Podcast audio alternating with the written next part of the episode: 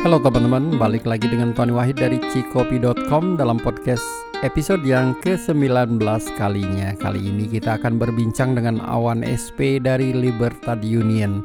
Pengalamannya banyak banget dan seru tentunya.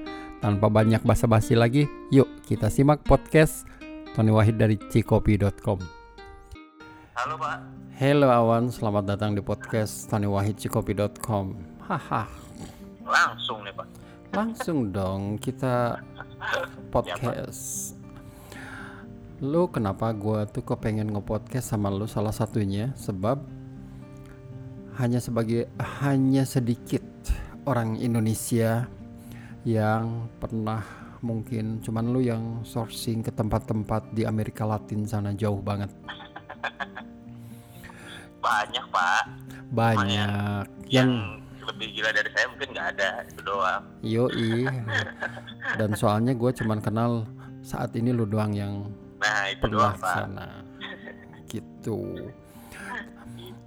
Mm-mm. Nah itulah makanya gue pengen ngajakin podcast Kita ngobrol Ini obrolan santai saja Masalahnya waktu gue liputan ngobrol kemarin itu Belum lengkap nih kayaknya Cerita tentang Oke Waktu kuliah memang Boleh, boleh, Pak. Waktu ku- gua kuliah di di eh, UI, ceh UI. UI. Gue belajar tentang sejarah Amerika Latin dan itu sejarahnya kan panjang banget sejak wah pokoknya gila deh sejarah itu perang saudara dan lain sebagainya itu adalah Betul. hal yang biasa di Amerika Latin ya maksudnya Meksiko ke bagian bawah tuh Amerika Tengah sampai ke ya sampai ke ujung sana dan sudah menjadi hal yang biasa dan narkotik menjadi bagian yang tak kalah pentingnya di sana misalnya salah satu contohnya Bolivia petani-petani kopi di sana mengkonversi menjadi kokain untuk alasan ekonomi yang lebih cepat lebih instan duitnya. Iya. Betul Pak. Nah, Wan, tapi sebagai seorang yang pernah bekerja di Amerika, Mhm. coba ceritakan berapa negara yang pernah dikunjungi? Berapa negara Pak? Mm-mm. Kalau Amerika Latin khususnya. sourcing kopi, jadi saya pertama kali eh, pertama kali itu sourcing bayar ke Kolombia, Kolombia, kemudian ke Guatemala, terus ke mana lagi? Nah, El Salvador, Meksiko, Guatemala lagi gitu.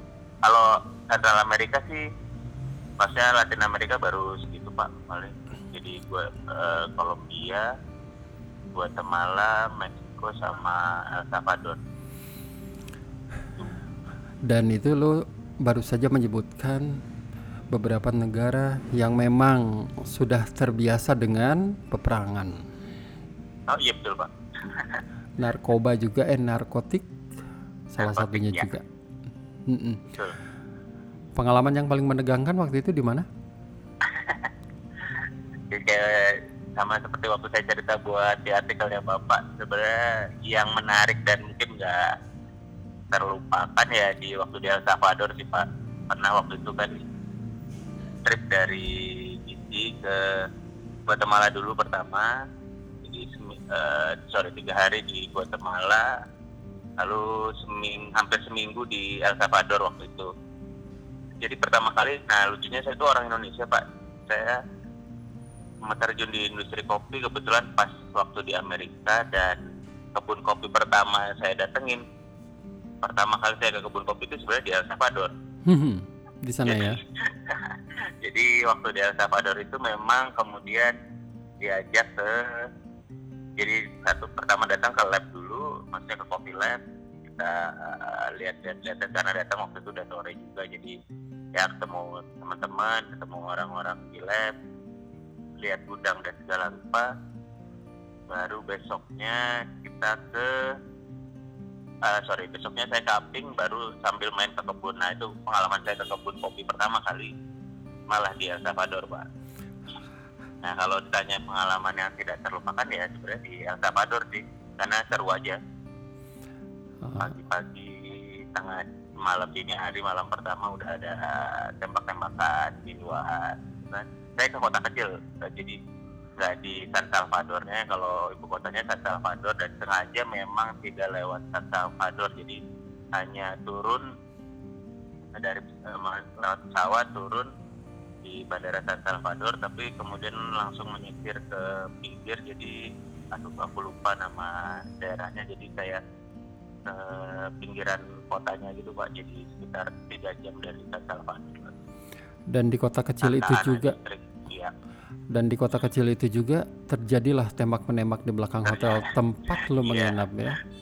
Jadi Luar biasa. langsung dari situ nyampe habis dari lab ntar karena labnya juga di kota itu ntar terus kita diajak ke hotel nginep ya hotelnya maksudnya bukan hotel berbintang lah kalau di Indonesia mung- mungkin modelnya kayak motel ya Pak atau bintang satu kali ya Mm-mm. jadi seperti itu maksudnya tetap bersih nyaman tapi nggak ini nggak nggak nggak ada kolam renang nggak nggak yang mewah gitu. Nah nanti terus eh, saya juga baru tahu ternyata habis itu kita cari makan makan malam dan segala rupa. Ternyata memang ada peraturan sudah tertulis bahwa jam 8 malam itu ada jam malam. Berarti jam 8 malam harus sudah kembali masuk ke hotel tuh.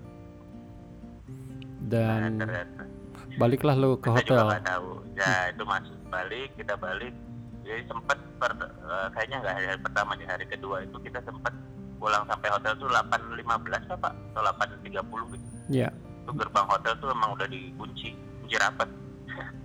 Udah digembok kunci rapat gitu. Udah kita awalnya juga nggak terlalu gimana gimana tapi ya itu sejak kejadian yang waktu kemudian malam itu malam hari pertama malam itu itu jam saya ingat tuh sekitar jam 2 atau jam 3 gitu. Ya lumayan satu setengah jam lah pak tembak-tembakan gitu Satu setengah jam sih lama Ya, banget saya itu. tahu lokasi tepatnya tapi di belakang dekat hotel lah karena suaranya deket banget. Itu Satu setengah jam? Lama itu. ya lama rentetan rentetannya lama pak. Jadi pertama-tama awalnya kita pikir kan petasan karena kan rentetan. Mm-mm. kita pikir pertama itu petasan. Nah, terus saya pikir pertama petasan ternyata enggak. Terus terus terus terus. Ya makin makin maksudnya semakin lewat jam gitu udah mulai jarang jam itu ya itu doang dan Wah. saya sebenarnya waktu itu berdua sama teman saya tapi kita pindah kamar nah ternyata saya pikir awalnya saya pikir saya doang yang dengar kan ternyata enggak saya teman terus juga ngechat gitu lu dengar nggak dengar oh ya udah bareng lah kalau ada apa-apa bareng berarti kita di. Kalau ada apa-apa maksudnya kalau ada kejadian ya. Itu baru kota kecil ya dan kita belum ngomongin ini kota gedenya kayak gimana yang mungkin betul tingkat ke tingkat kriminalitas atau tingkat kejahatannya juga jauh lebih tinggi. betul Oke. Nah jadi sejak malam itu Pak si teman saya kebetulan juga iseng kan akhirnya dia googling Pak searching bahwa gimana sih crime rate-nya gitu di El Salvador dan Pak. Jadi di ternyata baru dan setelah pagi-pagi kita tanya emang ada apa sih tadi malam gitu gitu orang orang orang lokalnya nggak ngaku nggak nggak ada apa-apa gitu Pak. Dia bilang, Mhm. oh biasa nggak ada apa-apa oke ya mungkin ini apa kembang api kali masa sih kembang api kayak gitu gitu dan kita juga masih tanda tanya Ya. Nah, tapi setelah terus ngobrol-ngobrol-ngobrol baru diceritain bahwa seminggu sebelum sebelum hari itu ada kejadian bahwa petugas ada satu jadi petugas PLN 10 orang kalau nggak salah lagi benerin gardu listrik pak buat kotanya di kota itu. Hmm. Nah ternyata eh, pas lagi kejadian itu datang gangster terus ya point blank aja gitu ditembak tanpa ada sebab dan musabab yang jelas gitu hanya untuk nyoba mungkin lagi nyoba senjata kali pak ya iseng-iseng gitu intinya bahwa lagi banyak gitu nah itu ya meninggal semua itu 10 orang padahal dia lagi kerja benerin listrik buat di kota itu juga jadi akhirnya ya oh oke kita tahu Nah Bebas. masalahnya Hmm. mereka sebenarnya nggak pengen berita itu naik-naik ke internasional karena mempengaruhi nanti eh, Ekonominya. sorotan internasional betul pak. Iya. Nah jadi yang diincar biasanya orang-orang lokal. Nah ya alhamdulillahnya kebetulan saya mirip sama orang lokal pak. Warna kulitnya mirip sama ya kan. Warna rambut sama. Hanya bedanya mungkin eh, pem- ini pemakaian minyak rambutnya kurang pak kalau di orang sana minyak rambut terus pak klinis banget lah pokoknya pomade ya Iya. nah, jadi ketika sebenarnya kalau secara perawakan tinggi dan apa kita sama kok mirip banget cuma begitu ngomong aja kan beda nggak bisa bahasa Spanyol dan lu suka diajak ngomong bahasa Spanyol di sana disangka Oh. orang lokal. Sering banget pak. Di Amerika juga gitu.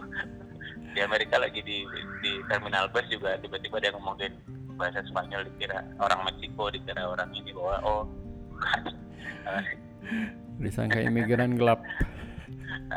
Iya mirip pak. Mukanya kelihatan imigran kali pak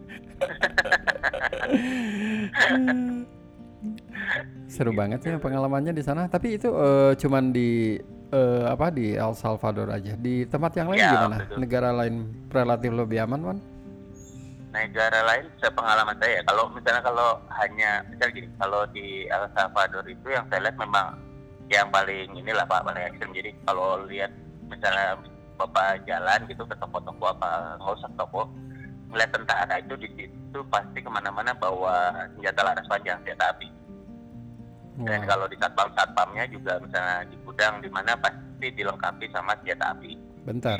Di gudang di El Salvador. Kita ngomongin ini gudang tuh gudang kopi kan? Gudang kopi gudang kopi. Gudang kopi Gudang dan yang nggak hanya gudang kopi macam-macam. Maksudnya gudang Hmm. apa pun toko pun pak itu pakai itu satpamnya nih. Mm-mm. satpamnya kalau di sini kan pakai pentungan Iya. kalau di sana pakai senjata lar- laras panjang yang gede.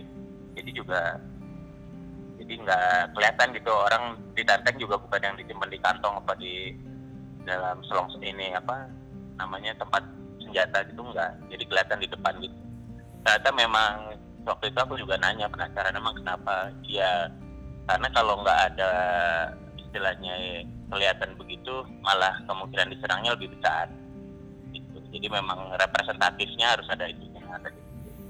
Jadi penjahat mikir kalau penjaganya udah bawa senjata otomatis kayak gitu ya wannya Betul.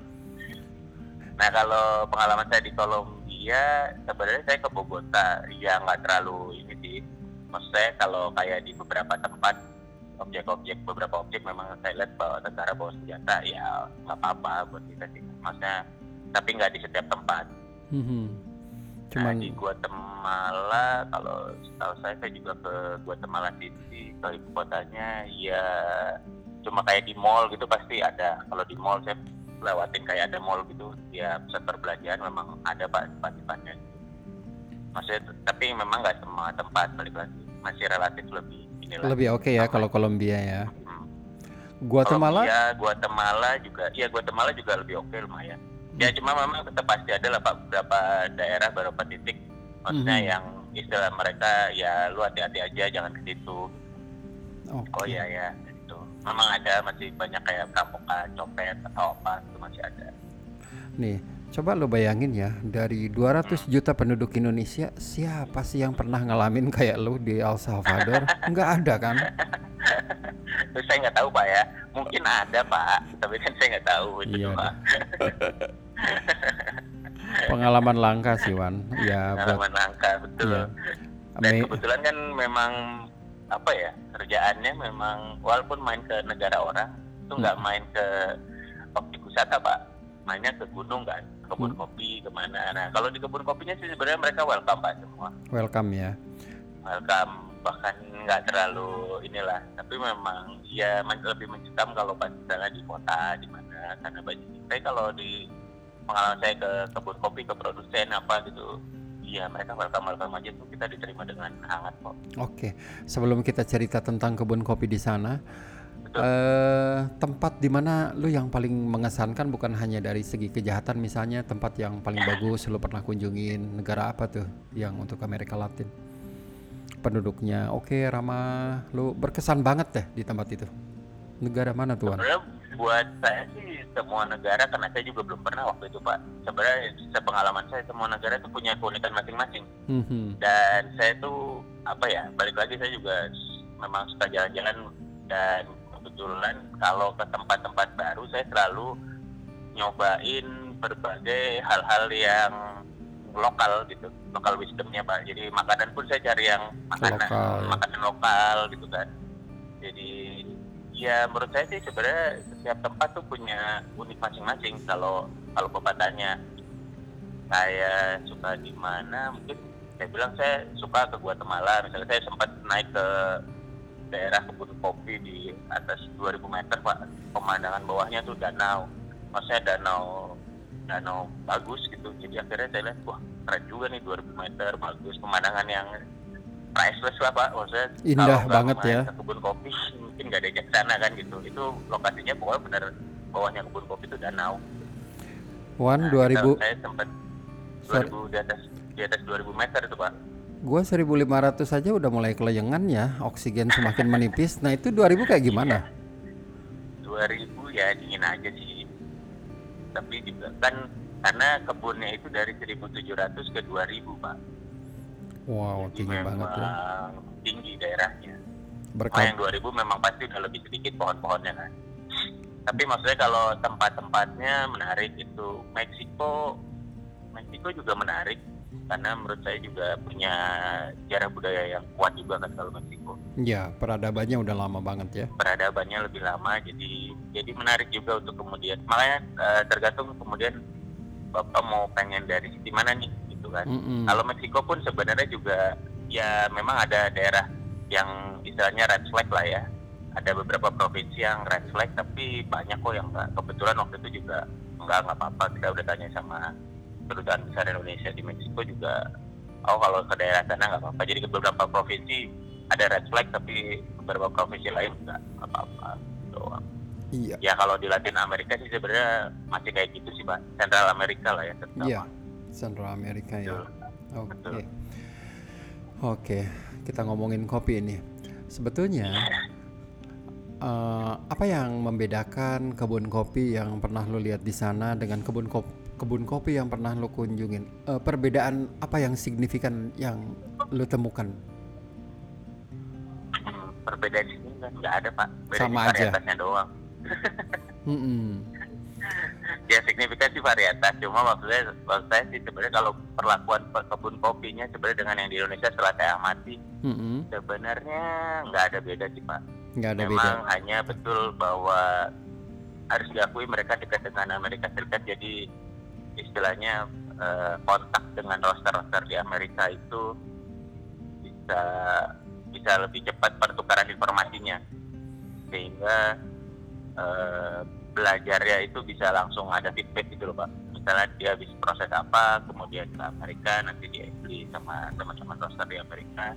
Kurang apa kurang apa jadi next seasonnya dia udah ada progres gitu.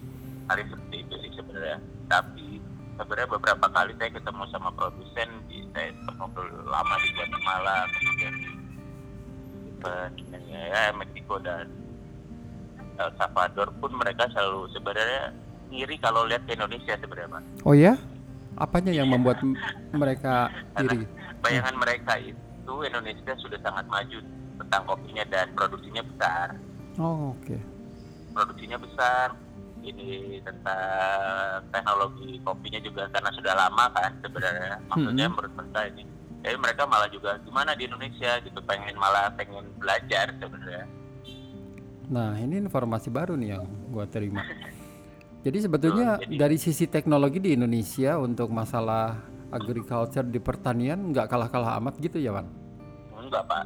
Hmm.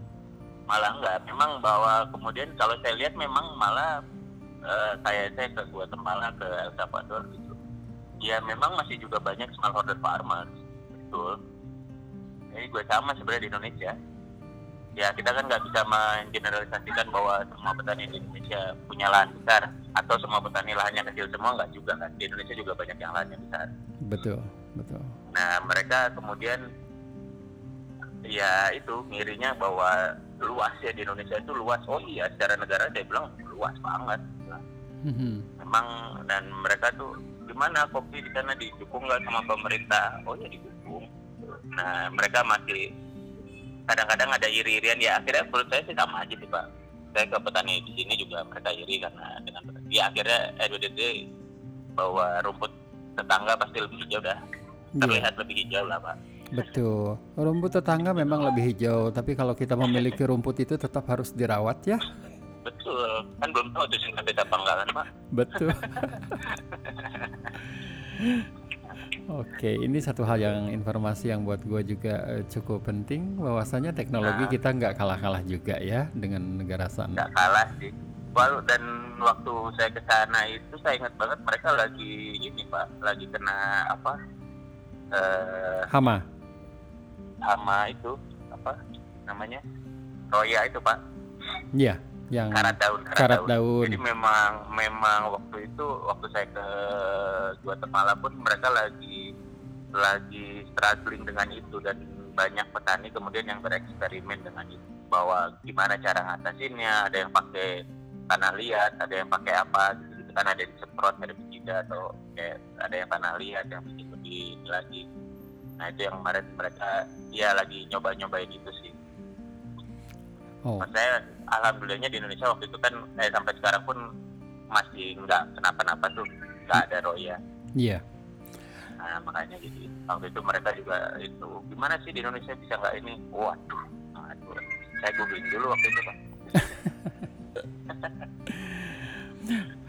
Untuk Medan yang paling berat yang lo temukan kebun kopi di sana yang paling susah lo daki di negara mana tuan? Saya tahu saya ya itu pengalaman saya sih. Hmm, jadi kalau kalau waktu gini waktu saya di ke Bogota saya sih cuma ke labnya aja pak. Jadi ke, ke gudangnya importir eksportir gitu. Ya. saya nggak main ke ini nggak main ke kebun nah ke Guatemala memang main sampai yang di atas 2000 tapi kebetulan yang eh, kontak person yang saya di sana juga maksudnya mereka pun udah nyiapin jadi mobilnya udah inilah siap tempur. Jadi kebetulan jalan jelek pun masih dihajar tuh. Jadi tetap masih nggak nggak repot-repot amat nyampe kalau Meksiko saya ikut auction sama ke kebun seminggu itu sih memang kemudian udah well plan ya. Akhirnya kita naik bus naik apa gitu dan ya ini ya di El Salvador sih sebenarnya pak. Di sana ya. di El Salvador itu jadi saya dari Montais itu yang tadi saya bilang ke kebunnya sekitar dua dua jam dua jam setengah. Nah itu cuma juga misalnya ke- jadi harus kita harus naik ke sekitar eh, berapa kilo ya? 5 sampai 10 kilo lah jalan. Jalan Tembus kaki. gitu pak. Oh, sebentar. 10 kilo lo jalan kaki. iya. Jadi Ba- jadi kita misalnya kita tetap naik mobil nih. Ha, jadi naik mobil sampai sampai stasiun Ya, jadi ada kan penerimaan stasiunnya di eksportir tuh pak. Ada pos-posnya gitu. Ya, base camp lah ya. Mm-mm. nah kemudian di dari stasiun itu kita naik ganti mobil tuh. Naik mobil bak. Hmm, naik mobil bak karena buat ngangkut kopi kan. Naik mobil Iya. bak kemudian ya naik paling jalan setengah jam lah. Udah sampai tengah hutan tuh pak. Udah mentok masalahnya. Nggak bisa ada jalan lagi. jalan. Ya. Ah, ah, dia udah nggak bisa nggak bisa mobil lagi Hmm. udah akhirnya harus jalan ya jalan kita ya Sepanjang sebenarnya dibilang susah enggak sih cuma seru aja seru aja ya. Dan lu tadi bilang eh, berapa jam tuh eh, jalan eh, sepanjang berapa kilo tuh 10 ki- kiloan tuh ya? ya kurang lebih lah pak 5 sampai 10 kilo saya lupa tepatnya Mm-mm. tapi ya kalau jalan setengah jam lewat lah 45 Oh, oke. menit jalannya sih sebenarnya udah bagus maksudnya jalannya bukan bagus yang terus berapa enggak maksudnya kita nggak kita nggak buka jalan baru lah nggak buka jalan baru jalannya sudah ada karena ada perkampungan sebenarnya pak jalannya juga udah tanah keras gitu cuma ya nanjak aja namanya juga ke gunung kan Betul. doang. Betul. Iya.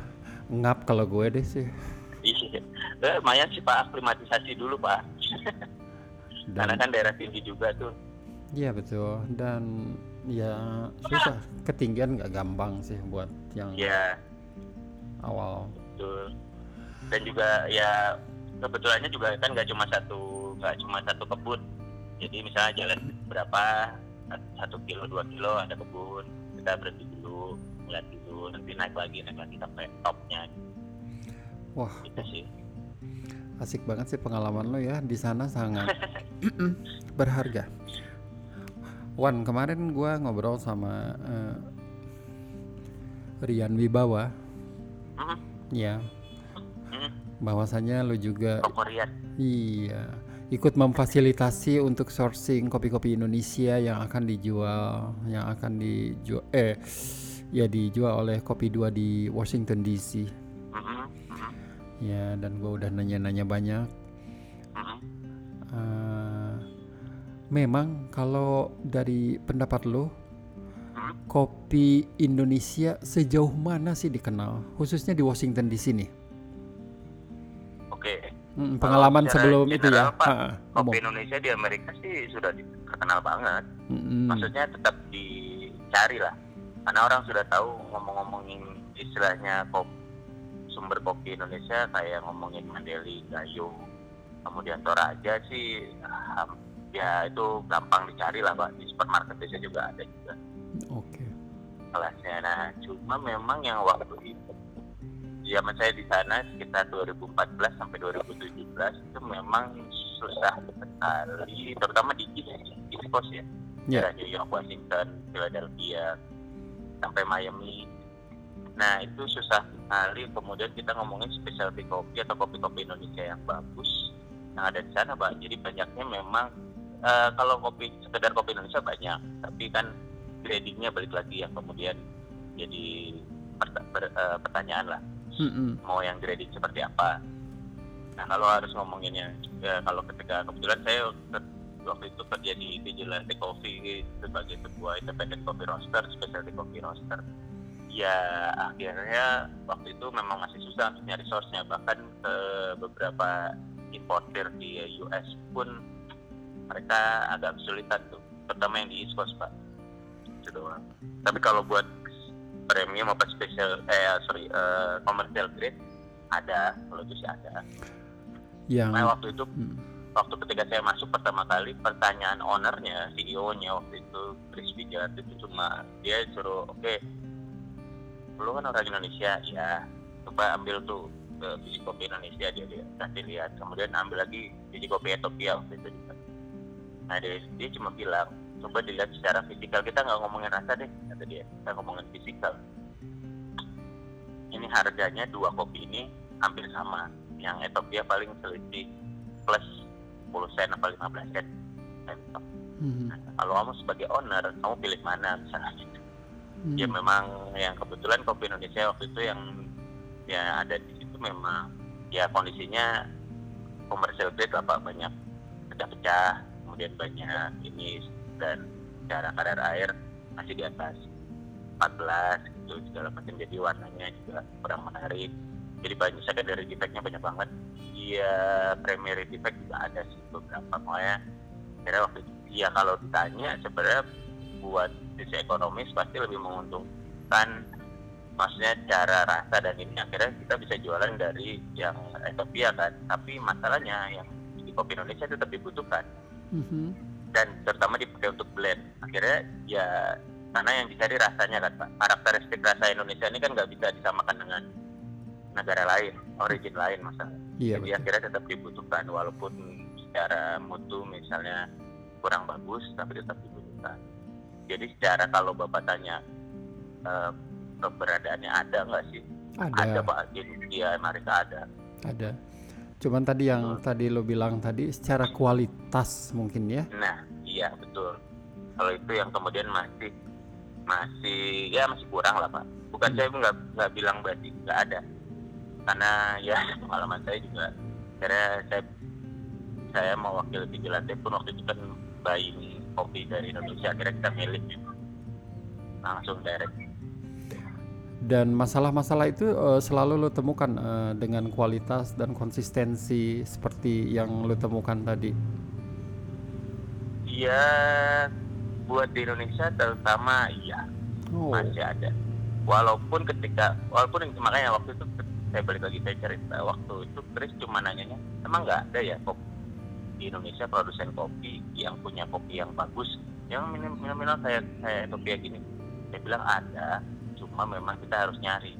Dia mungkin sedikit, jadi nggak bisa masuk ke eksportir misalnya kayak gitu seperti itu Hmm. atau akhirnya dengan kendala trans- eh, segala karena akhirnya dicampur aja gitu jelek bagus campuran aja deh udah kan gitu kan paling kadang-kadang saya bilang makanya kita harus sourcing langsung saya bilang tapi memang ya eh, pelan-pelan Indonesia luas saya bilang gitu. jadi waktu itu 2016 pun sempat ke Indonesia sama Chris kira nyari nyari langsung juga pada mereka mereka baru percaya bahwa oh ya ada kok ternyata kopi Indonesia yang bagus tapi memang kita harus nyari iya makanya mereka saya bilang cuma itu aja sih kuncinya emang harus kita harus kenal harus nyari saya bilang gitu kita building relationship kadang-kadang lebih penting itu sih sebenarnya buat saya dan gitu Pak. sehingga terjadilah perdagangan langsung antara vigilante dengan petani-petani direct trade. Betul. Ya walaupun ngomongin direct trade kan sebenarnya bukan berarti tidak melalui eksportir dan melalui pihak ketiga kan Pak. Oh ya Tetap itu pasti for- ada pihak ketiga. betul. Betul. Formalitas itu Tapi memang harus dilalui. langsung. Ya, sourcingnya langsung ya. Betul. Oke, wah menarik nih. Satu lagi, Juan Valdez, Kolombia. Kolombia Pak. Gua tuh mengenal negara itu tuh sangat apa ya? Maksudnya eh, kompak banget governmentnya, pemerintahannya. Betul. Heeh. itu juga nggak yang lu rasakan sehingga mereka tuh gimana ya bisa bersatu sehingga membuat sebuah ikon Juan Valdez dan sukses. Iya iya. Dan kopinya enak banget. buat gue sih enak banget. Definisi, definisi enak buat gue ya. Maksud- Iya iya iya. Apakah itu eh, bisa terjadi di Indonesia? Bagaimana eh, pemerintahan Kolombia yang juga mentreat atau memperlakukan para kaper itu eh, sebagai salah satu aset buat pemasukan ekonomi negara mereka sehingga mereka ya digaji lumayan cukup tinggi eh, para kaper atau pencicip kopi mereka. Lu rasakan nggak itu di sana bagaimana kopi menjadi komoditas utama di negara tersebut? Kalau kebetulan kalau pengalaman saya langsung ke Kolombianya sih sebenarnya karena saya hanya ke kayak coffee labnya eksportir ya Pak. Mm-mm. Satu satu eksportir aja dan itu nggak representatif dari government jadi swasta. Nah kemudian mereka sih sebenarnya nggak pernah pakai nggak pernah pakai logonya si Juan Valdez tuh si Ya, eh, Ledai sama itunya kan Pak. ya. tapi sebenarnya maksud saya kalau secara brand apa nation brand memang harus diakui mereka juara deh. Oh, bahwa kopi itu di brand dengan ada nation brandnya misalnya Juan Valdez orang udah jelas itu ngomongnya kan. Ya. kalau ngomongin Juan Valdez itu kopi Kolombia. Mm-mm. itu itu dipakai di mana-mana. Pengalaman saya saya ikut eh, beberapa kali ya expo di Seattle Atlanta. Itu boothnya mereka emang dari jauh aja udah ikonnya itu udah kelihatan pak jadi memang mereka brandingnya bagus banget Bagus ya. saya setuju sekali Iya. dan pemerintahnya juga akhirnya saya yang saya lihat akhirnya pemerintah mensupport saya nggak tahu terus terang kalau apakah secara realnya pemerintah memberikan banyak eh, insentif kepada petani kopi apa enggak saya kurang tahu petani di Kolombia tapi eh, bahwa kemudian brandingnya berhasil di seluruh negara itu perlu kita contoh bahwa kemudian membawa satu nama Kolombia tanpa ada eh, jadi ngomongnya di karung itu tetap ada brandnya si Juan Valdez tapi kemudian nanti ada eh, informasi kopinya ada tapi yang dikedepankan kan adalah eh, nation brandingnya Itu ya. nah, nah itu perlu kita contoh sebenarnya jadi saya sih selalu ngomong kalau teman-teman yang boleh diproses tapi saya selalu ngomong sama teman-teman prosesor di Indonesia yang sempat ketemu juga. Saya bilang kita tuh harusnya lebih banyak berkolaborasi di dalam negeri ini bahwa satu orang punya proses prosesor kemudian bisa menghasilkan SOP yang bagus hasilnya bagus. Sebenarnya itu bagus banget untuk di share di seluruh Indonesia.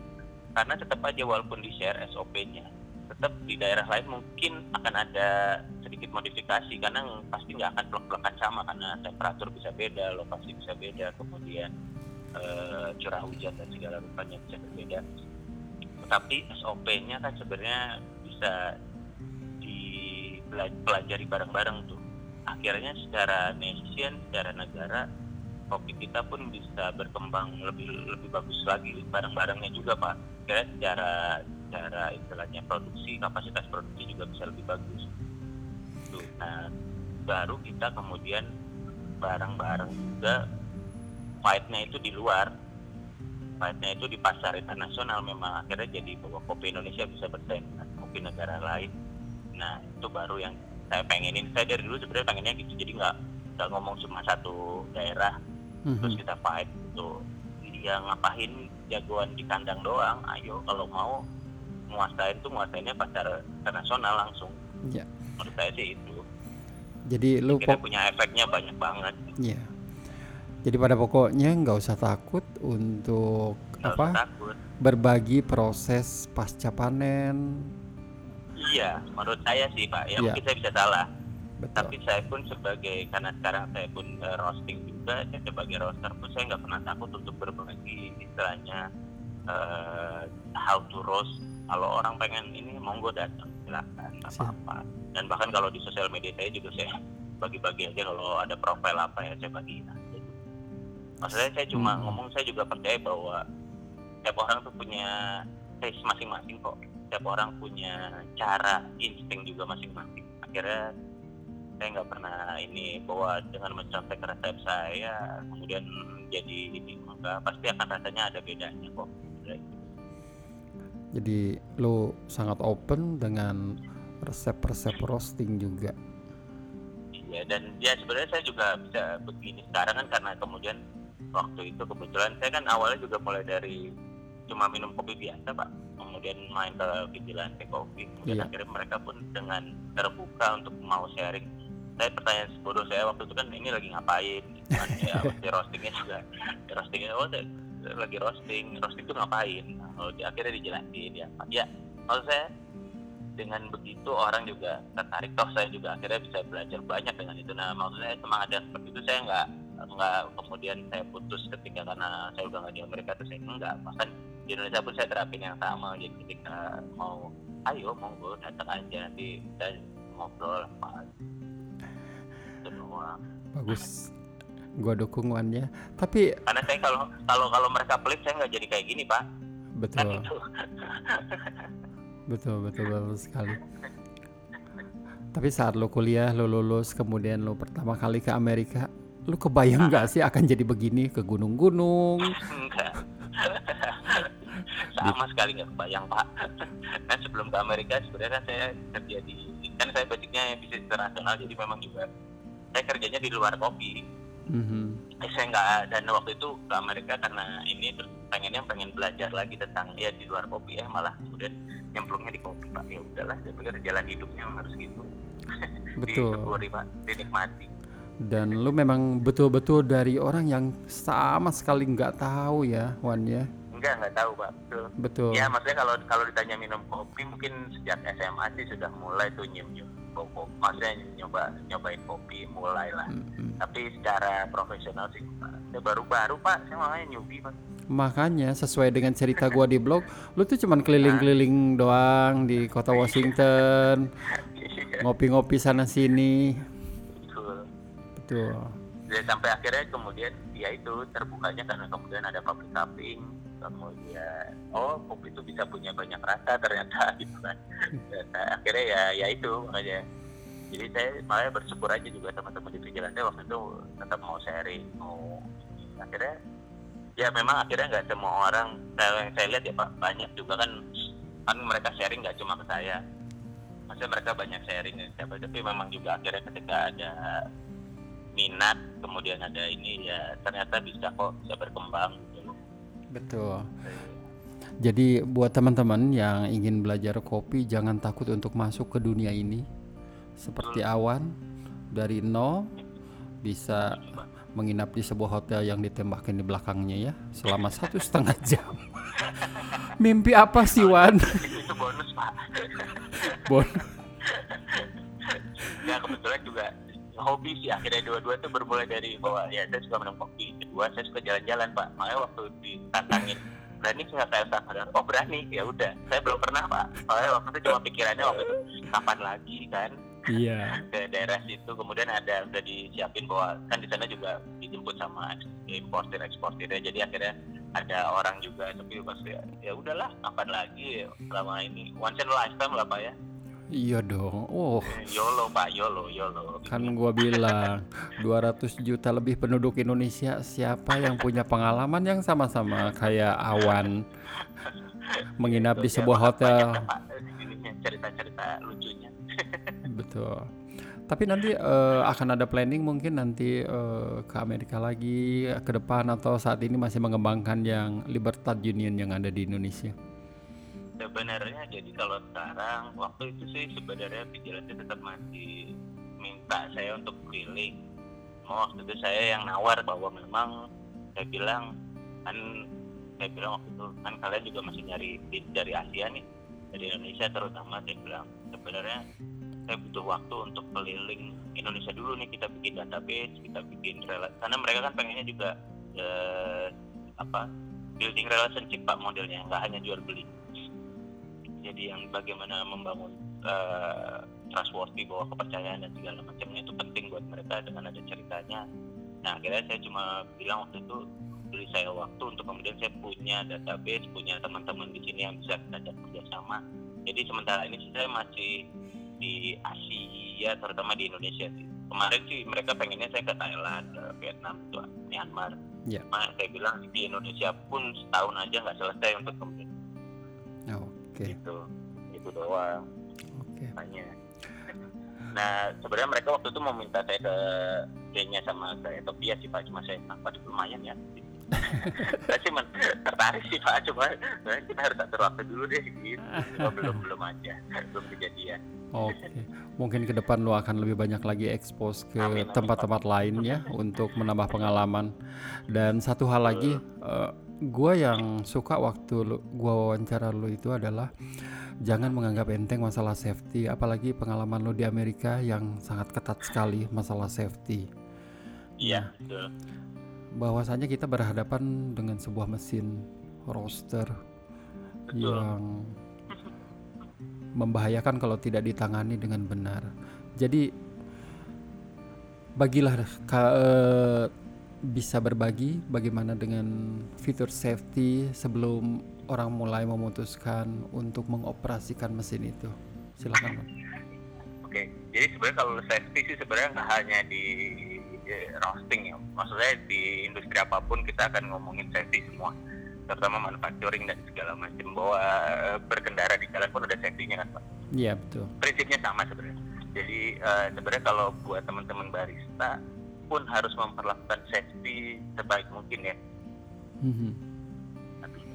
Nah terus eh, jadi kalau be- be- berdasarkan pengalaman saya sih kayak kalau di ba- teman-teman yang eh, barista karena kan ngomongin mesin espresso juga ada air panas, ada listrik dan segala rupa, jadi itu juga harus diperhatikan. Nah kalau buat roasting ada plusnya lagi karena kemudian ada tambah gas, ada juga bermain api dan segala rupa. Jadi menurut saya sih sebenarnya hal-hal sebenarnya kita bisa lihat itu sepele tapi sebenarnya matters banget kayak Hmm. misalnya bahwa ngomongin lokasi gas LPG atau mau pakai mau pakai gas yang langsung dari ini juga ya harus diperhatikan aja di mana lokasinya kemudian di mana letak titik api jadi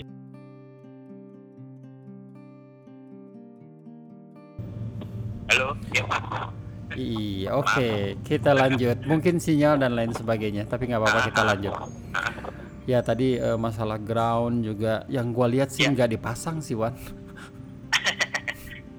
Ya walaupun sepele sebenarnya Pak, cuma maksudnya ground itu ya namanya electricity ya, kita nggak pernah tahu Iya. bahwa sebenarnya kan ada kayak ngerosting juga harus pakai alas kaki. Ya sebenarnya nggak harus ngerosting juga Pak, semua misalnya kayak ya segala sesuatu yang bermain dengan elektrik, ya kita bisa mungkin pakai alas kaki misalnya gitu. Nah masalahnya mesin roasting sih sebenarnya electricity-nya nggak besar, cuma efek kejutnya aja yang lumayan. Eh, Dan bagi teman-teman yang punya jantung kan kita nggak bisa prediksi ya. betul, betul. Betul. Makanya efek kejutnya itu Pak yang kita nggak tahu kan. Betul. Jadi jangan menganggap enteng masalah safety sekali lagi. Sudah Betul, ada kejadian teman kita meninggal. Iya, tentu karena ya yang kita tahu sih, yang saya kebetulan tahu juga meninggal gara-gara kena kesetrum. Nah, itu dia. Itu dia. Ya, Jangan dianggap enteng lah pokoknya jadi harus sesuai dengan tadi lu bilang te- jangan take it for granted intinya. iya, betul pak. Mm. Itu.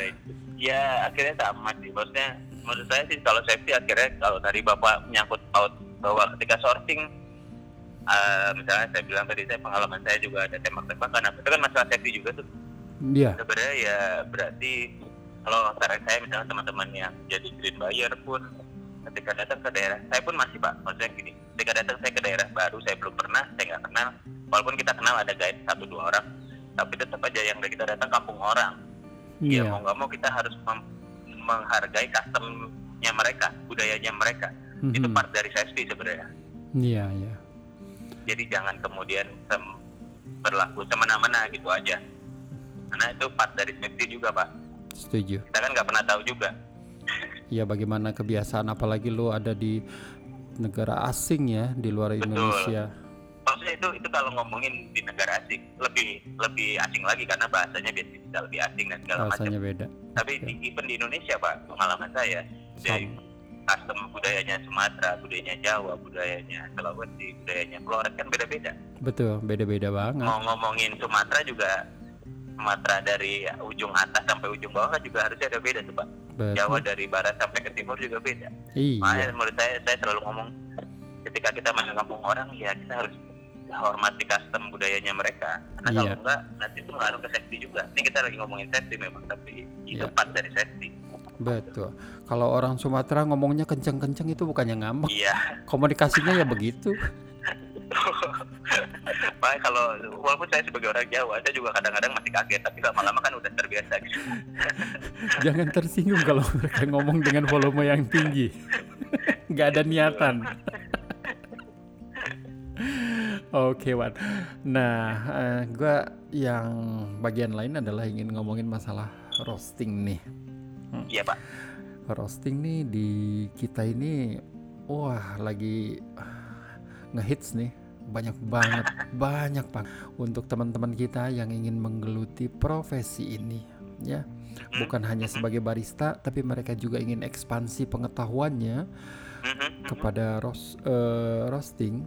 Oke, mhm. eh, tips apa yang lo bisa berikan kepada mereka. Untuk misalnya memulai roasting? Tahap apa yang harus dipelajari dulu dan bagaimana eh, tahap selanjutnya? Kalau saya, saya selalu ngomong satu, ini dulu Pak harus mentalitasnya juga harus di kita bareng-bareng bahwa roster itu nggak keren. Jangan sampai ter- terjebak di mentalitas bahwa jadi roster itu keren, nggak nggak ada sama sekali, Nggak sama Saya sekali juga- ya, Wan ya. nggak ada sama sekali Pak. Jadi roster itu sepengalaman saya Pak nih ya, Mm-mm. kerjanya yang ngangkat karung, Oke. ya kan? main sama api panas.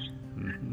Nah, nanti kalau beatnya nggak enak yang kalian roster, Mhm. jadi jadi gue harus siap dengan itu gitu kan itu satu bahwa yang pertama bahwa mentalitas kita juga harus ngomong bahwa jadi roster itu bukan untuk keren-kerenan tapi untuk dia memang kita dituntut ada kayak untuk bisa menghasilkan sebuah produk gitu. Ya, oke. Mentalitas Satu, satu nah, satu hal ya. Oke. kalau cara teknik spesifik sih sebenarnya gini kalau buat saya roster itu kan juga penentu rasa ya pak Ya. salah satu yang memberikan andil paling besar terhadap rasa kopi di dalam sebuah gelas.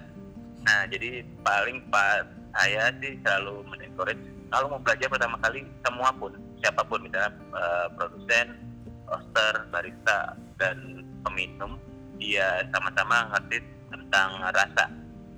Karena soal rasa pasti ada ngomongin eh, standarnya yaitu cupping pak. Ya. Jadi saran saya sih tetap walaupun eh, dia roaster, walaupun dia barista, walaupun dia hanya kopi enthusiast, kalau memang mau pengen ber, atau berminat kemudian pengen belajar tentang kopi lebih jauh, ya ngomongin cupping harus dikuasai. Hmm. Bahwa kemudian kita nanti ngomongin bahwa standar rasa kita punya sebuah standar yang sama gitu. Ya. Caranya minimal, nanti baru kita kalibrasi tentang rasa. Betul. Jadi sehingga bisa berkomunikasi dengan bahasa yang Betul, sama. itu bahasa yang sama, bahasa di industri yang sama kan. Pak. Betul, betul. Setuju? jadi bahwa sebelum sebelum mulai pun saya juga dulu gitu sebelum mulai saya belajar dari cupping dulu karena akhirnya kita tahu dan apalagi kalau kemudian pengen jadi roaster dituntut untuk tahu soal rasa kan masalahnya kan kita yang menentukan tuh rasa manis rasa masinnya kita Iya. kan gitu Oke. Dan itu pak Itu nah ya. kemudian kalau yang paling ini sih sebenarnya cuma paling gampangnya adalah kenali mesinnya pak kan mesinnya bisa beda-beda nih Ya. Spesifikasinya beda-beda. selalu Mhm. betul pasti kenali mesinnya kemudian kemudian kenali binsnya udah Udah. Karena itu doang sih buat saya Pak. Iya, Walaupun selanjutnya ya kelihatannya kelihatannya sih ya kedengarannya sih Simple. simple, mm-mm. tapi kenali mesin itu butuh waktu panjang sebenarnya untuk kenal mesin. lama ya Wan ya supaya kita kenal banget dengan karakter Iya, mesin. jadi apa fungsinya, karakternya, terus gimana reaksinya terhadap ketika kita berubah sesuatu instrumen, Mhm. gimana tuh reaksinya. Nah, itu yang kayak gitu-gitu kalau mesin. Karena pengalaman saya juga pun di vigilante awal-awal jadi apprentice roaster dua bulan pertama kan nggak nggak boleh ngerosting pak, cuma angkat karung, bersihin mesin. Ya sama kalau kayak mobil tuh nyuci mobil doang, nggak boleh nyetir, tapi nyuci mobil manasin, Mhm. sama matiin gitu doang.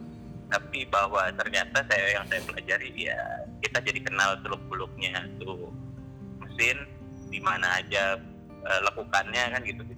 Mhm. Kemudian juga eh, kalau ketika angkat karung kan tahu akhirnya kopi oh kopi natural tuh karakter baunya secara green bean gimana. Kopi Iya. wash tuh bentuknya sama natural ada bedanya nggak sih kan gitu. Itu aja sih yang saya kemudian oh saya gitu.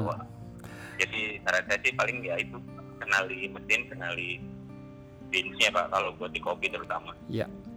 Eh, Kemudian setelah itu baru kita belajar prosesnya. Memang harus paham. hmm.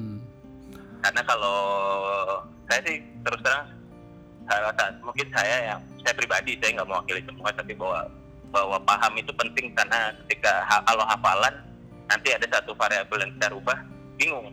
Tapi kalau ha- kalau paham mau pakai mesin apa pun ya monggo aja kan gitu. Berani aja jalan terus gitu pak. Iya. Nah itu itu sih buat Oh. saya itu palingnya. Iya. Saya pelajarin itu penting banget. Sepertinya simpel penjelasan lu ya Wan ya, tapi gue sih Pak. ngebayangin ini sih pelajarannya kayaknya seumur hidup Wan. Nggak Saya sampai sekarang masih belajar Pak. Saya bilang dari Bapak Tony, wah saya masih belajar Pak. Saya juga new. Jadi kita Poin-poinnya. sambung lagi podcast yang tadi keputus. Jadi kita Oh, iya, ngelanjutin masalah what does it takes to be a roaster. Nah, Oh yes. Oke, Mohon silakan ya dilanjut. sebelumnya, Jadi yang Putus. udah pada bagian-bagian yang bagian terakhir kayaknya ya. Oke. Dari saya cuma mau menekankan bahwa itu tadi Pak bahwa ya intinya sih kalau buat jadi roster syarat awal sih sebenarnya kenal sama mesinnya, Mm-mm. kenal sama mesinnya, kenal sama binnya. Ya balik lagi kan yang di roasting biji kopi nih, jadi harus Ya. tahu biji kopi bagaimana prosesnya. Kemudian nanti kita baru, maksudnya kalau sudah semakin sering roasting, semakin jam terbangnya semakin banyak, nanti mungkin jadi lebih banyak variabelnya sih kontrol ya bahwa biji kopi dengan proses berbeda, nanti kadar air berbeda, densitas berbeda, bentuknya ukuran ukuran bijinya bisa berbeda kan jadi itu akan sangat berpengaruh terhadap roasting tapi menurut saya sih itu nanti ngomongnya ketika intermediate atau bahkan udah advance lah udah jam terbang udah lebih banyak. Tapi untuk awal-awal sih tahu dulu aja kira-kira karakter beansnya kayak gimana. Kalau ya kenal beansnya kenal mesinnya mesinnya juga kan banyak variabelnya pak. Juga harus kenal dulu. Baru kemudian itu tadi saya bilang paham prosesnya pak. Bahwa kenapa saya tekankannya paham bukan hafal. Kalau kalau hafal takutnya tadi nanti variabelnya berubah jadi takutnya nggak bisa kerja kedua tapi kalau kita paham suatu saat pasti akan ada kejadian bahwa misalnya tiba- tiba-tiba beansnya off biasanya yang harusnya roastingnya berapa terus nanti jadi berubah variabelnya nah itu how to apa adjust nah itu kita harus paham itu Hmm. aja sih kalau buat saya gitu ya. Dan selama itu resep itulah yang dilakukan oleh Awan. Tapi Betul. dan tapi proses belajar ini nggak akan pernah berhenti ya Wan ya. Iya, pengalaman saya sih begitu pak. saya udah, saya udah tadinya udah, saya pikir ini awalnya nih, kalau saya sebagai yang awalnya cuma minum-minum kopi biasa, saya pikir industri kopi, oh ya segitu aja deh, itu kurang Hmm. lebih kebayang gitu. Tapi ternyata begitu sudah terjun langsung malah, oh kayaknya udah kalau ilustrasinya berenang nih pak, tadinya yang cuma di pinggir-pinggir kan ngelihatnya kayak kolamnya dangkal gitu. Iya. Begitu saya masuk ternyata udah sampai nyelam pun kok nggak sampai dasar dasarnya terus gitu. Banyak gitu karena luas juga industrinya pak. Sangat dan luas. ilmunya juga luas sekali. Luas banget. Jadi jadi kalau memang mau ya intinya balik lagi ketika ada passionnya ada minatnya sebenarnya akhirnya jadi menyenangkan sih karena banyak akhirnya yang kita bisa pelajari Iya.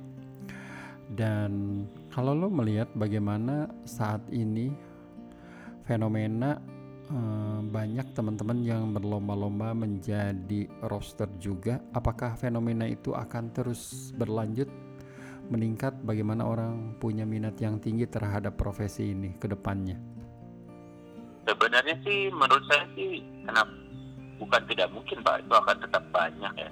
Mm-mm. tapi tetap yang harus jadi eh, gini. Kalau semua jadi roster tapi nggak ada kita nggak sama-sama membangun yang minum ya percuma juga pak. Hmm, lama-lama mati semua kan gitu. Kalau semua jadi jadi ros- roster ya. Iya, tapi kita nggak mengedukasi barang-barang peminumnya maksudnya kopi itu ya siapa pun konsumen atau nah itu juga jadi akan mati bareng-bareng makanya saya selalu ngomong juga sebenarnya yang lebih penting lagi kita mengedukasi eh, konsumen. Itu Mhm. pekerjaan bareng-bareng sih. Lebih pekerjaan berat bareng-bareng tuh yang harus dipikul bareng-bareng. Nah masalah masa buat saya nggak ada masalah ketika roster banyak tapi yang minum kopinya juga lebih banyak lagi. Iya, nah kalau kalau yang minum kopinya cuma segitu segitu aja tapi rosternya tambah banyak lagi ya sebenarnya lama-lama bunuh diri semua sih pak iya, terus terang aja kan gitu. Cuma memang jadi PR bareng bahwa kemudian untuk bisa mengapresiasi hasil kerjanya roster itu ya kita butuh duduk bareng. Maksudnya bukan duduk bareng tapi kerja bareng bahwa mengedukasi konsumen itu jauh lebih berat sih sebenarnya menurut saya.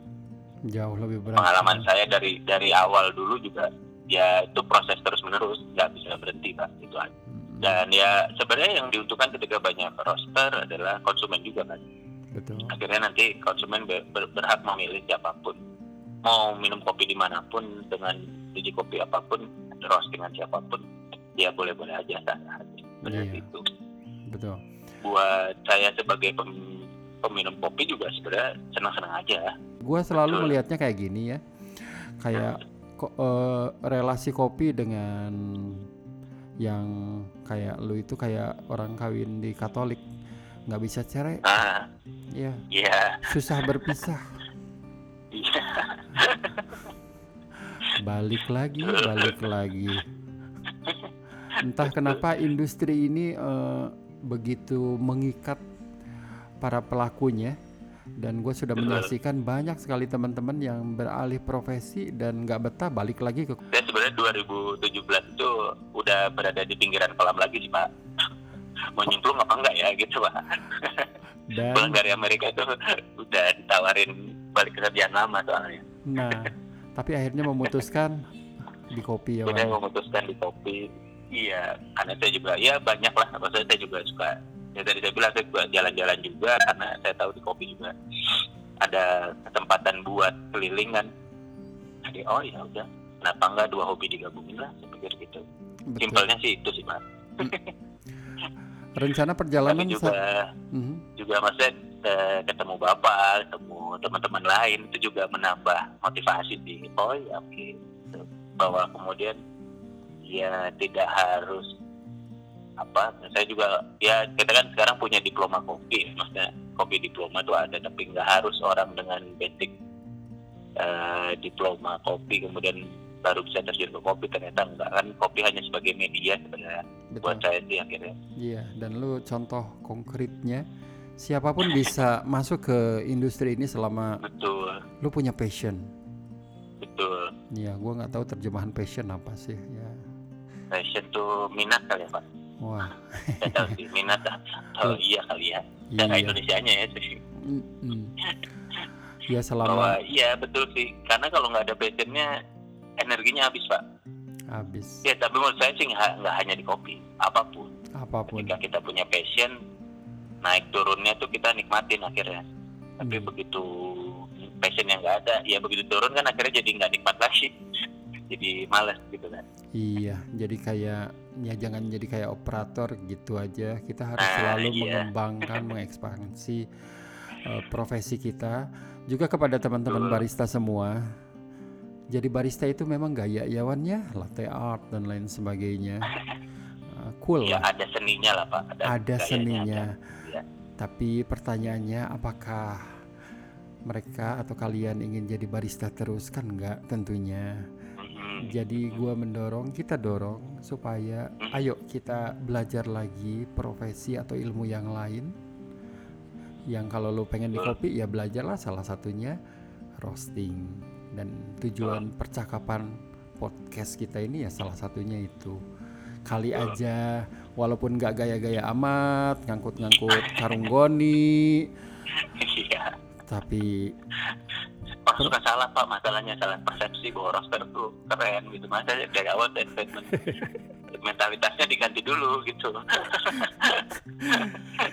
kalau udah nanti kebayang deh misalnya 8 jam di dekat mesin roasting. Nah. Yang misalnya keluarnya suhu di atas 200 derajat. Hmm, panas pak. Lama-lama capek kering kering, kering juga pak badannya.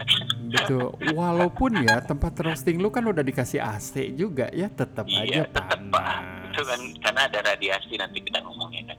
Nah. Radiasi panas itu berpengaruh juga.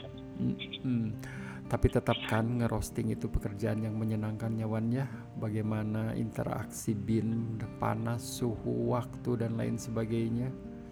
Dan lu, nah itu kalau bukan operator pak. Nah kan tadi bapak ngomongnya gitu kan. Kalau operator ya tinggal pencet-pencet doang ya Kalau nunggu. operator kan tinggal ngikutin. Iya, tapi kalau memang ada istilahnya kan artisan tuh pak. Iya, nah, kalau memang akhirnya ngerosting secara punya ada seni. Menurut saya itu part dari seni juga akhirnya jadi ketika buat sesuatu. Kan menciptakan sesuatu pak akhirnya. Dari betul, yang nggak punya maksudnya ada rasa tapi belum maksimal kayak kita menciptakan rasa kan. Iya, makanya. nah nguliknya itu sih sebenarnya yang saya dari awal tuh yang jadi tertarik itu sebenarnya itu sih pak. Iya.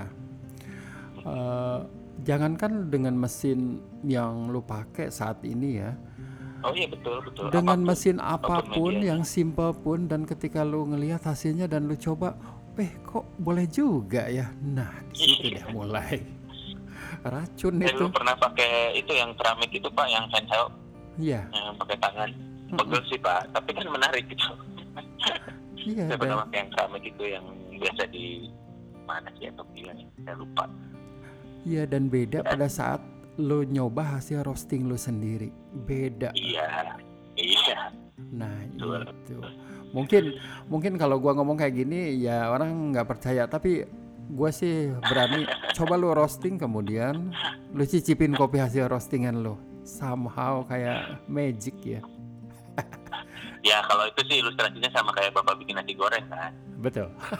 Maksudnya bapak bikin masak nasi goreng bikinan sendiri apa pun hasilnya pasti dibilang enak Betul. Betul. tapi bahwa memang ada ada apa ya kalau kita masukin istilahnya kita tambahin sesuatu lah pak yang di luar dari garam apa tapi kita tambahin effort tambahin value kan kemudian akhirnya jadi jadi tetap nikmat gitu Iya, iya. emang iya menarik Itu aja ya sih. itu yang saya belajar dari kopi sih pak sebenarnya akhirnya Bagaimana kita meracik berbagai formula yang ada di sana dan Betul. menghasilkan sesuatu. Dan kita belajar oh ternyata kelemahan kalau gua ngerosting misalnya di oven listrik tuh begini misalnya. Ya betul betul. Eh, ya mungkin teman-teman gua udah membuat beberapa artikel juga tentang ngerosting kopi ya dengan berbagai kelemahannya ya justru jadi kita lebih tahu. Betul. Nggak kagok nanti pada saat mengoperasikan mesin dengan teknologi yang lain. Itu dong sih Nah bedanya bedanya roasting dengan memasak sih sebenarnya. Kalau roasting kita nggak nambahin uh, substansi ya, bahan apa pun. Maksudnya nggak kayak dikasih garam kasih gula kasih lada gitu enggak kan pak? Bedanya Enggak. dengan memasak misalnya. Iya. Nah akhirnya jadi kita benar-benar dituntut untuk berkreasi yang ada di dalam biji kopi kan pak? Iya betul. Bagaimana dengan itu akhirnya yang tadinya misalnya rasanya jadi masih ketika masih biji kopi green mentah nggak kita dikonsumsi akhirnya bisa konsumsi kan itu menurut saya menariknya di situ memang. Iya. Belajar kimiawinya kurang lebih ya pak. Secara general kita belajar kemudian ada fisikanya kita belajar kita belajar matematikanya biologi karena itu juga dari hasil tumbuhan kan gitu. Ya jadi anak IPA banget sih pak memang.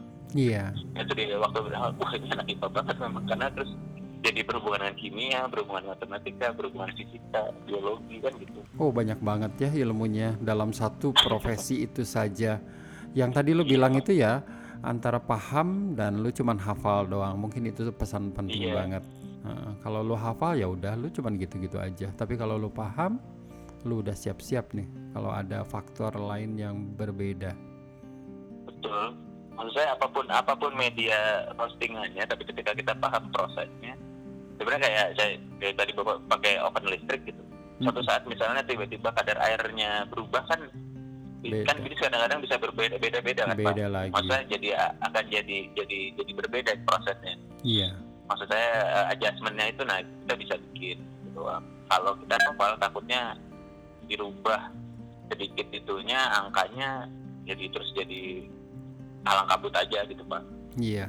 Makanya saya suka suka ngomongnya paham aja. Ketika paham ya udah. Sama ketika di teman-teman barista pun di brewer apa di espresso bar ya sama. Ketika paham, misalnya tiba-tiba kok ya naasnya nih kadang-kadang kan kalau lagi ngebrewing pak, kalau saya sih pengalaman saya gitu. Udah Mhm. lagi ngebrewing asik-asik tiba-tiba timbangannya nol lagi. Atau malah mati. atau malah mati kan gitu kan. Iya. Nah kan apa yang harus dilakukan gitu kan. Nah. Nah, ketika kita paham kan harusnya tetap jalan. Iya. ada adjustment betul tapi tetap masih bisa itu akhirnya hasilnya tetap bisa dinikmati kan gitu. Hmm. Tapi kalau hafalan kan langsung diangkat tuh pak ganti baterai dulu apa segala macam kan gitu. Iya. Akhirnya jadi ini kan gitu menurut saya sih. Iya. Eh, bahwasanya kreativitas itu pentingnya Wan ya bukan kreativitas Betul lu betul.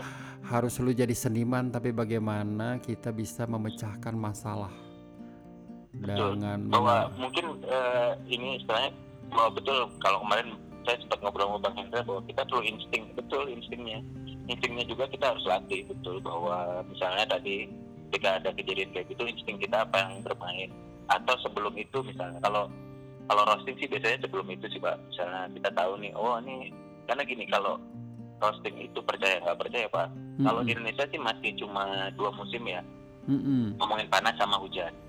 Tapi kalau pengalaman saya ngerosting di empat musim kan negara empat musim Mhm. itu antara summer, winter, fall sama spring beda perlakuannya pak. Maksudnya how to roastnya tuh jadi memang instinktif banget memang akhirnya karena perlakuannya jadi berbeda karena sebenarnya perbedaan temperatur mempengaruhi nanti pressure-nya gimana kan gitu. Kemudian Hmm. nanti beans-nya sendiri kita masuk apakah sudah sama nggak suhunya kadang-kadang kan kita juga nggak ngukur maksudnya suhu suhu beans itu berapa sih Iya. udah ketika kalau winter kan harusnya biasanya lebih dingin cara penyimpanannya juga jadi lebih dingin kan segala macam tapi nah berbeda perlakuannya sama sebenarnya ketika di Indonesia hari lagi hujan pasti biasanya ada humidity-nya berubah kemudian pressure-nya jadi berubah juga. Nah kalau ketika kita kita udah-udah terbiasa dengan instinktifnya harusnya jadi oh oke kalau ada begini kita harus ngapain? Gitu biasanya. Makanya menurut saya jangan hafalan akhirnya. Paham bahwa ya. paham gitu aja. Ketika kita ini tetap prosesnya kita tetap bisa jalani Wan ada ilmunya percakapan kita lu tahu udah berapa lama? Satu jam lebih dan ilmunya nggak tahu, banyak banget. karena udah dua kali dua sesi ini pak. Oh iya, karena lu diusir tadi di perpustakaan, Diusir tapi dari perpustakaan pak. Tapi kita ya emang udah tutup sih. Bukan diusir kenapa-napa pak. Jangan salah angkat ntar jadi heboh. Gitu pak. Tapi gue yakin bahwasanya pendengar podcast ini akan banyak mengambil manfaat ilmu yang telah Amin, amin, lu amin. Ya, walau bagaimanapun juga, gue sih selalu bilang gini, pengalaman kita itu hidup itu terlalu singkat buat mengalami diri sendiri. Kita belajar dari pengalaman orang lain. Nah, gitu. Wow, lebay banget gue. betul sekali pak saya terima kasih loh pak bapak udah ada podcast saya dengerin terus soalnya Oh, dan saya menikmati dan ya ngomong-ngomong tentang podcast, ternyata udah ribuan loh yang dengerin. Gue nggak nyangka Yang juga bikin ya. Lima ribu Pak yang lebih. dengerin apa yang bikin Pak? Yang dengerin itu ada lima lima ribu Oh. kali didengarkan. Alhamdulillah Alhamdulillah. Walaupun, nah,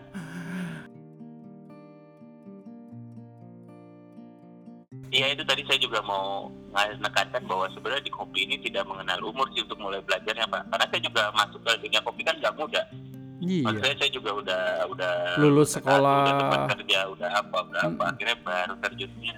Tapi intinya tinggal eh, bisa persistennya juga sih bahwa Mm-mm. ya mau nggak terus belajar gitu. Kalau kalau pengen mau maju, ya mau nggak mau capek dulu memang di awal kita harus belajar banyak. nggak apa-apa ya, kayak harus. apa pun gitu. Maksudnya saya juga terus terang saya belajar awal itu dari Google, dari YouTube pak.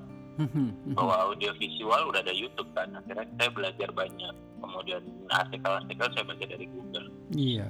Iya itu pun awal-awal saya ngaj- ngajarin gitu kadang-kadang ada respon aduh mas gak punya paket data aduh zaman sekarang wifi udah banyak menurut saya kan gitu Iya. nanti terus ada lagi kemudian yang aduh eh, nggak bisa bahasa Inggris nah itu malah kesempatannya untuk belajar menurut Iya. saya kalau kita bilangnya nggak bisa terus ya mau sampai kapan kan gitu Iya. Nah, makanya apalagi sekarang misalnya kayak Pak, Tony bikin podcast. Sebenarnya nih udah banyak banget medianya Iya. gitu loh. Lebih gampang lagi, maka kalau gini kan hanya eh, audio ya Pak. Mm-mm. Tinggal dicatat aja ada informasi yang penting. Mm-mm. Ah, Walaupun artikelnya Bapak juga banyak juga Pak. Saya juga belajar dari cikopi.com Pak. iya kita berbagi aja apa yang bisa kita bagi. Mm, Insya Allah bermanfaat. Amin. Ini percakapan. bikin YouTube channel sekalian Pak. Waduh, udahlah muka Biar gua visual Pak. gini Audio gini visual, gini Pak. gini. Muka gua jelek. Udahlah, yang muda-muda saja ya. Loh, Tapi kan informasinya nggak jelek Pak. Aduh. bisa ini ditata Pak nanti. Kita coba satu persatu. Tapi yang paling penting gua eh, sangat senang sekali dengan dunia ini. Percaya kan? Gua tuh ingin meninggalkan dunia kopi udah beberapa tahun yang lalu nggak bisa, nggak bisa. Ini dunia yang gua cintain banget. Gitu. betul betul dan ternyata kopi ini me- media untuk bisa ngobrol lintas lintas apa istilahnya lintas industri pak. Saya tuh ya misalnya di Libertas datang teman-teman Hmm. yang basicnya kemarin tuh datang ada teman-teman musisi gitu. Ya akhirnya mereka oh ini bisa kita ambil ngopi terus ngobrol. Akhirnya jadi jadi panjang maksudnya bisa masuk-masuk aja gitu. Akhirnya itu sebagai media menurut saya akhirnya oh menarik memang. Dia kalau kita ingat lagi sejarah kopi di awal-awal kan sempat dilarang gara-gara warung kopi kan dulu sempat jadi kayak awal mulanya revolusi kan pak Betul bahwa sekali. ide-idenya revolusi bahwa sebenarnya Betul. Makanya menurut saya jadi ya kopi ini hanya sebagai media memang, tapi sebenarnya dahsyat apa pengaruhnya dahsyat sih sebenarnya itu doang Pak. Sangat. Sih menarik. Sangat sejarah sudah membuktikan peradaban Betul. salah satunya dibangun Betul. oleh bagaimana percakapan di warung kopi. Betul. Betul. Ya Somehow. mungkin namanya bukan warung kopi ya Pak. Kan di Iya. luar negeri soalnya. Oh iya. Waktu gua ke mana ya? Oh di Amerika di New York. Ngomongin musik klasik over a cup of coffee. Wih keren nggak tuh? Nah, iya kayak kemarin teman-teman di sini kan kebetulan kalau di Libertas nih playlist bisa macam-macam Pak ya. Iya. Pas kemarin ada hip hop gitu kan. "Wah, Hip hop masuk juga ke warung kopi loh. Apa aja kan akhirnya kita masukin bahwa disco juga bisa bahwa iya kita bisa ngobrolin apa pun sebenarnya akhirnya makanya menurut saya ini menarik gitu Iya. Dan nggak tahu ya mungkin efek psikologis kenapa ya sambil ngopi itu enak aja ngobrol ya.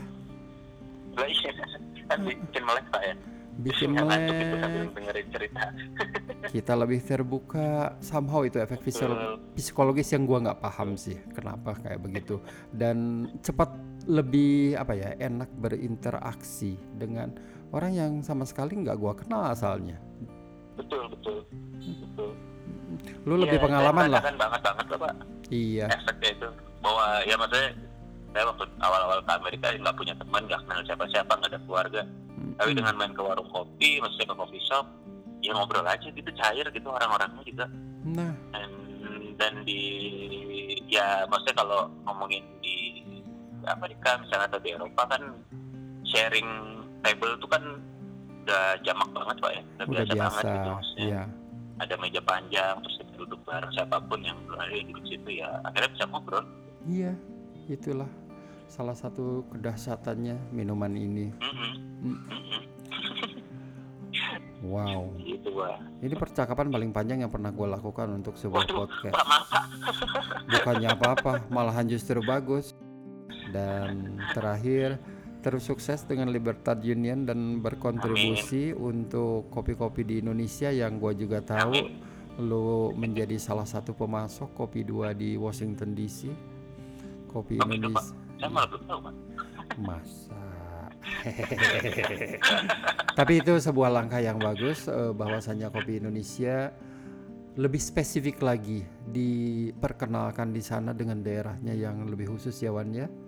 Dan Betul. semoga kualitasnya tetap tetap terus terjaga sehingga pengalaman lu yang bilang ya begitu deh.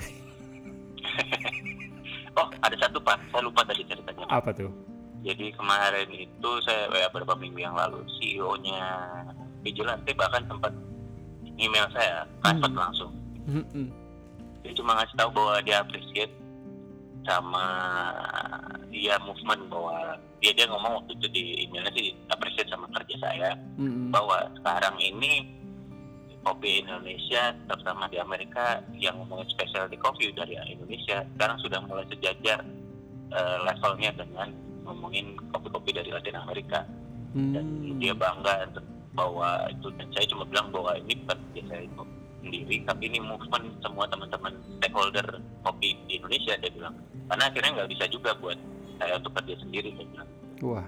tapi bahwa bahwa kemudian dia sampai ngirim email Mm-mm. khusus bahwa dia beritahu bahwa sekarang level kopi Indonesia sekarang sudah mulai sejajar lagi nih kita udah tahu kopi Indonesia dari dulu di Amerika tapi Hmm. kualitas dari dulu kan memang masih kurang kopi Indonesia nih. Nah, Nah. sekarang nih kualitasnya sudah mulai meningkat sehingga ngomongnya udah sejajar banget sama kopi dari Afrika dan Latin Amerika tadi gitu. sih. Sebuah kabar yang menggembirakan dan suatu saat ya. Bu- Alhamdulillah. bukan hanya specialty kopi tapi pada saat mungkin teman-teman ada yang ke Amerika ke 7-Eleven yang biasanya yang gua temuin adalah kopi Brazil, Kolombia. Suatu betul, saat mungkin komersial kita juga sudah masuk ke sana. Dan betul betul. ya kita lihat saja nanti perkembangan positif. Amin amin. Iya Pak, Insya Allah nanti. Terima kasih Awan, sukses selalu terima Libertad kasih banyak. Union dalam berkontribusi di Indonesia dan luar negeri khususnya. Terima kasih juga udah podcast satu jam lebih dengan gue ini. Wuh. Itu tadi Awan SP dalam podcast episode yang ke-19. Terima kasih teman-teman yang sudah menyimak podcast ini dan tentunya semoga bermanfaat dan saya harapkan tidak membosankan atau malah membuat pada ngantuk. Nantikan podcast-podcast episode selanjutnya dan podcast episode sebelumnya bisa disimak di layanan musik Spotify. Sayangnya yang iTunes belum ada. Dukungan teman-teman salah satunya bisa dilakukan dengan membagikan tautan podcast ini di berbagai sosial media. Salam Tony Wahid pamit dan jangan lupa tetap ngopi.